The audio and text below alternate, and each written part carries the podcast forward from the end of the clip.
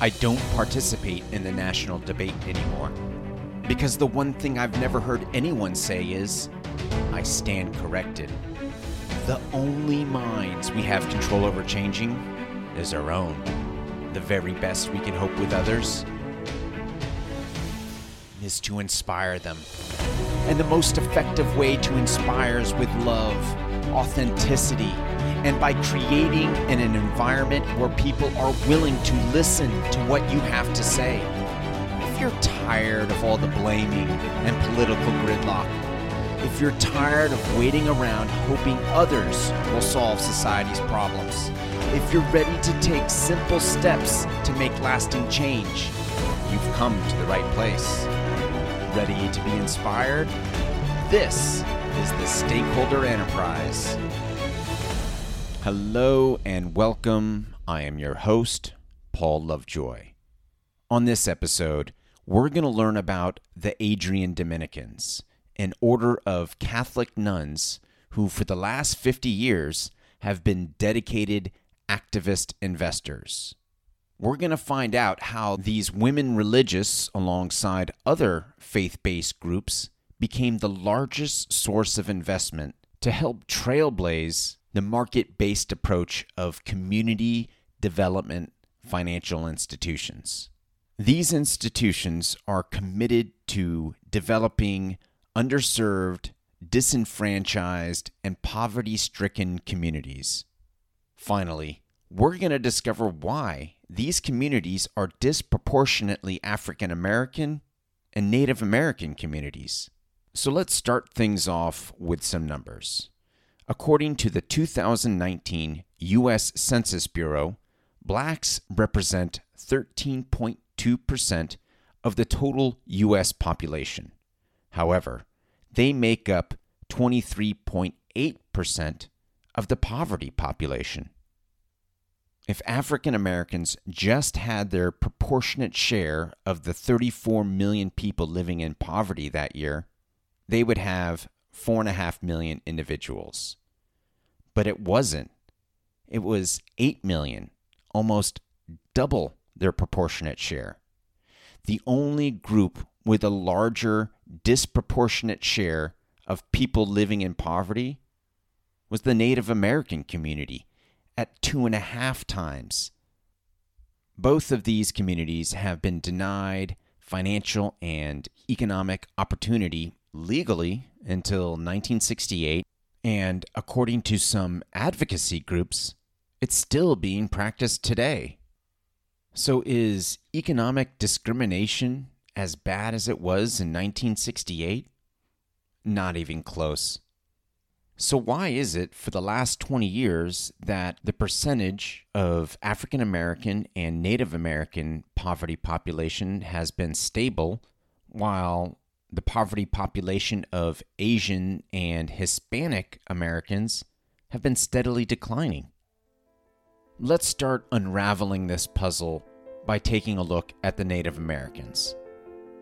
They were historically denied financial opportunity being that they were relegated to remote reservations hundreds of miles from commerce centers. This still poses a problem today. Another factor is that Native Americans across the country rely heavily on a single economic revenue source, such as federal subsidies, gaming operations, or natural resource extraction which leaves the native population incredibly vulnerable to market shifts. Historically speaking, Native Americans went straight from a foraging economy to a welfare economy, with little or no knowledge of what capitalism even is. The denial of financial opportunities to the African American community are widely known and well documented. First, there was slavery, where they were considered a good and not a human being. Then there were the Jim Crow laws, which were laws to legally put black citizens into indentured servitude, to take voting rights away, to control where they lived and how they traveled, and to seize children for labor purposes. Also, there was the practice of redlining, which is the refusal of financial services, typically loans or insurance, to someone because they lived in an area classified as hazardous to investment. Another contributing factor are the differences in rates of return on investments. According to the study titled Racial Differences in Patterns of Wealth Accumulation, found little evidence that black households earned lower returns on the same assets as white households. However, they found that portfolios held by black households were more concentrated in low average return assets. For example, white households held larger concentration of assets in real estate, farms or businesses, and stock, while black households held higher concentrations in savings, vehicles, and cash. Cash sometimes held under their mattresses. It doesn't take an economist to understand that you're going to get a higher return on a stock portfolio versus cash held under your mattress. How do you expect someone to trust an institution to invest their money if these same institutions either routinely denied credit or promoted predatory loans? And finally, there's the disparity of earned labor income.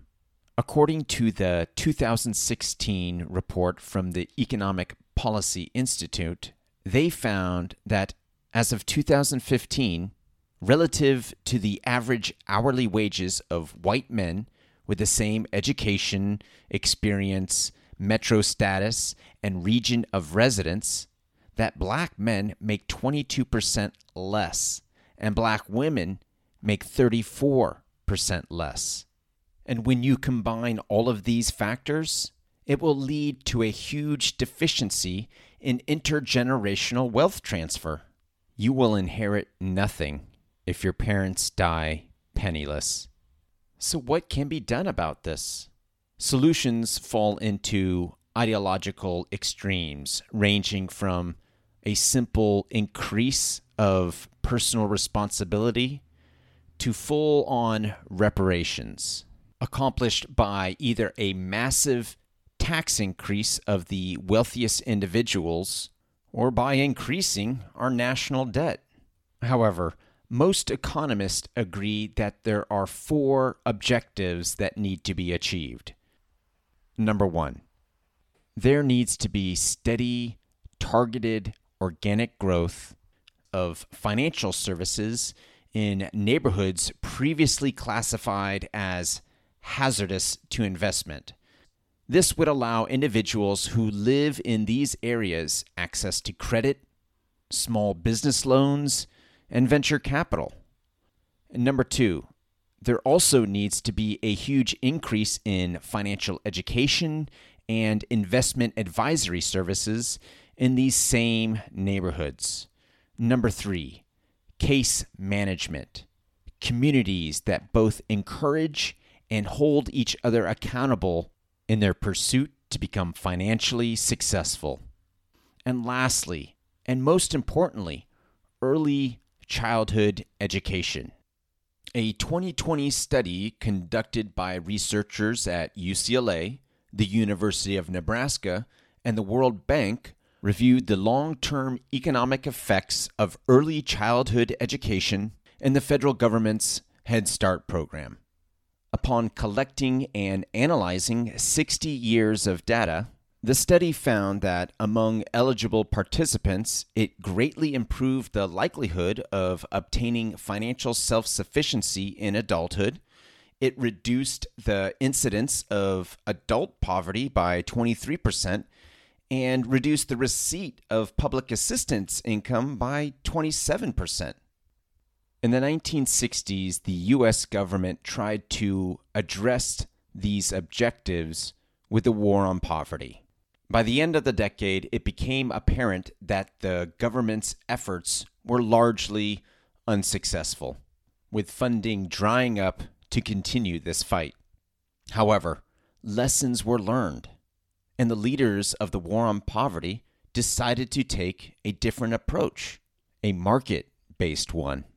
For this approach to work, it requires investors that are willing to give up market financial returns for modest ones.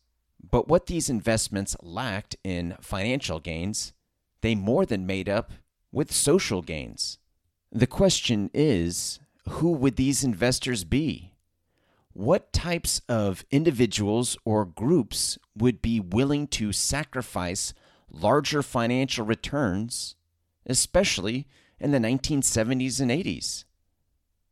Enter the Order of the Adrian Dominicans. They are a congregation of vowed Catholic nuns whose origin is traced back to the 13th century in St. Dominic. His gospel is grounded in study, contemplation, and meeting people where and as they were. The Dominican order are pioneers of social justice reform. In 1510, Dominican friars traveled from Spain to the island of Hispaniola to preach against the abuse of natives in the New World. These first Dominican friars inspired and influenced the European settlers there, that when they got their independence from Spain, they called their country the Dominican Republic.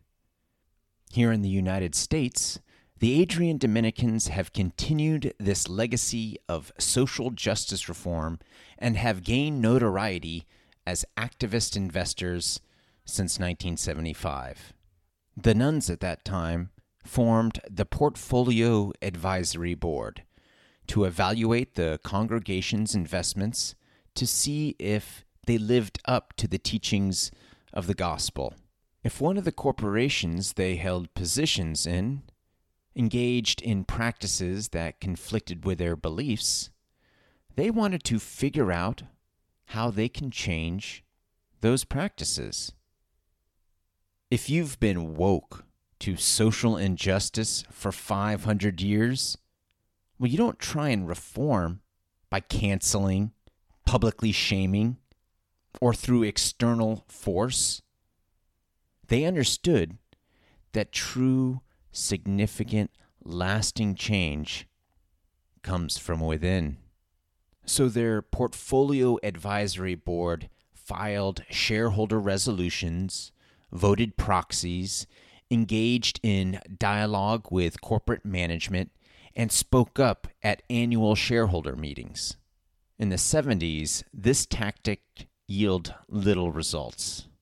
So when they became aware of the practice of redlining, they saw an opportunity to redirect some of their efforts by investing in the Community Development Bank of Shore Bank on the south side of Chicago. By investing in a community development financial institution, they knew how their money was going to be used and who was benefiting from it the south side of Chicago is an African American community that has been plagued by high rates of violent crime and other ills of poverty. It's estimated that 40 to 60% of the residents there live below the poverty line and in an area that historically has been deemed hazardous to investment. The nuns were quite pleased with their investments in Shorebank and decided to continue to search out and invest in other community development financial institutions around the country. So, what exactly is a community development financial institution, or CDFI for short? To be a certified CDFI, organizations must meet the following criteria they must have a primary mission of promoting community development, provide both financial and educational services.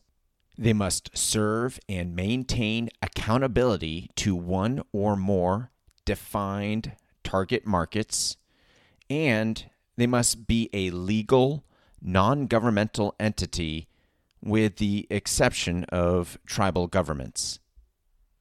There are four types of CDFIs, which are community development banks, credit unions, venture capital firms, and loan funds.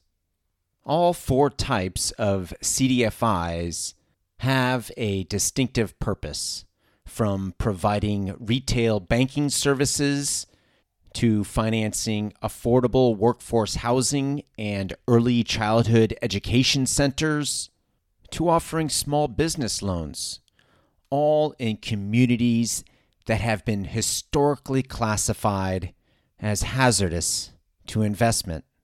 The Adrian Dominican sisters have invested in all four types of these CDFIs. They even started their own loan fund, and as of 2018, they have made loans totaling over $31 million. The nuns, along with the entire coalition of faith based investors, invested more money in community development financial institutions than any other source until the passage of the CDFI Act in 1994, which passed unanimously in the Senate and in the House 410 to 12. Despite the impressive impact that the nuns and CDFIs have had on low income communities, there are still large areas of poverty that have little or no CDFI representation there is still poverty, there is still a racial wealth gap, and there is still income inequality. The conditions responsible for the racial wealth gap persisted for hundreds of years in this country, and it will take time for humanity to make things right. However, there is something that we can all do to speed up this process.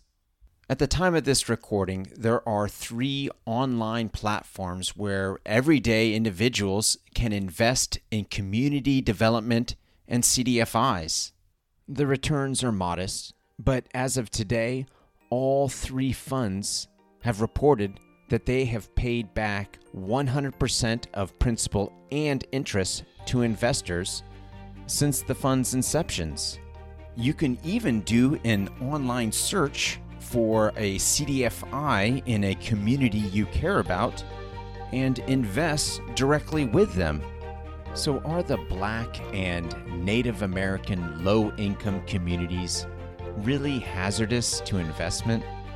In 2015, the Opportunity Finance Network collected data from their 200 member CDFIs and found that their loan default ratio mirrored that of mainstream financial institutions.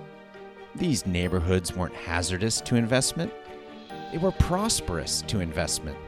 So, how is it that people from low income communities with little track record of credit or business experience are able to pay back loans at the same rate as their privileged counterparts from middle income communities? This is explained with one word trust. In psychology, there is something called the neuroscience of trust. This is the idea that when others trust in you, you will perform better.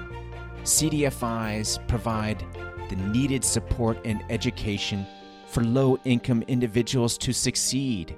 And when they get a loan, you're essentially telling them I trust you because I trust you will pay me back. My name is Paul Lovejoy. Thanks for joining me. Wait a minute. One more thing. So, whatever happened to the Adrian Dominicans and their filing of shareholder resolutions? After 43 years, the nuns made history and had their first resolution passed. On May 9th, 2018, 69% of shareholders of the world's largest gun manufacturer, Sturm Ruger and Company, voted in favor of passing a resolution to produce an assessment of how shootings in the United States could threaten the company's reputation and financial health. Ruger management complied with the resolution. Stakeholder Enterprise is a limited series podcast and an activist investment advisory firm. Our mission to create a community of financial activists and to guide them into reforming our unjust financial system by being the change they wish to see in the world, so that the generation being born today will have a market based economy that looks out for the well being of ourselves, each other, and our planet's finite resources. If you'd like to discover the three steps to reform our unjust financial system legally, ethically, and without confrontation, visit stakeholderenterprise.com.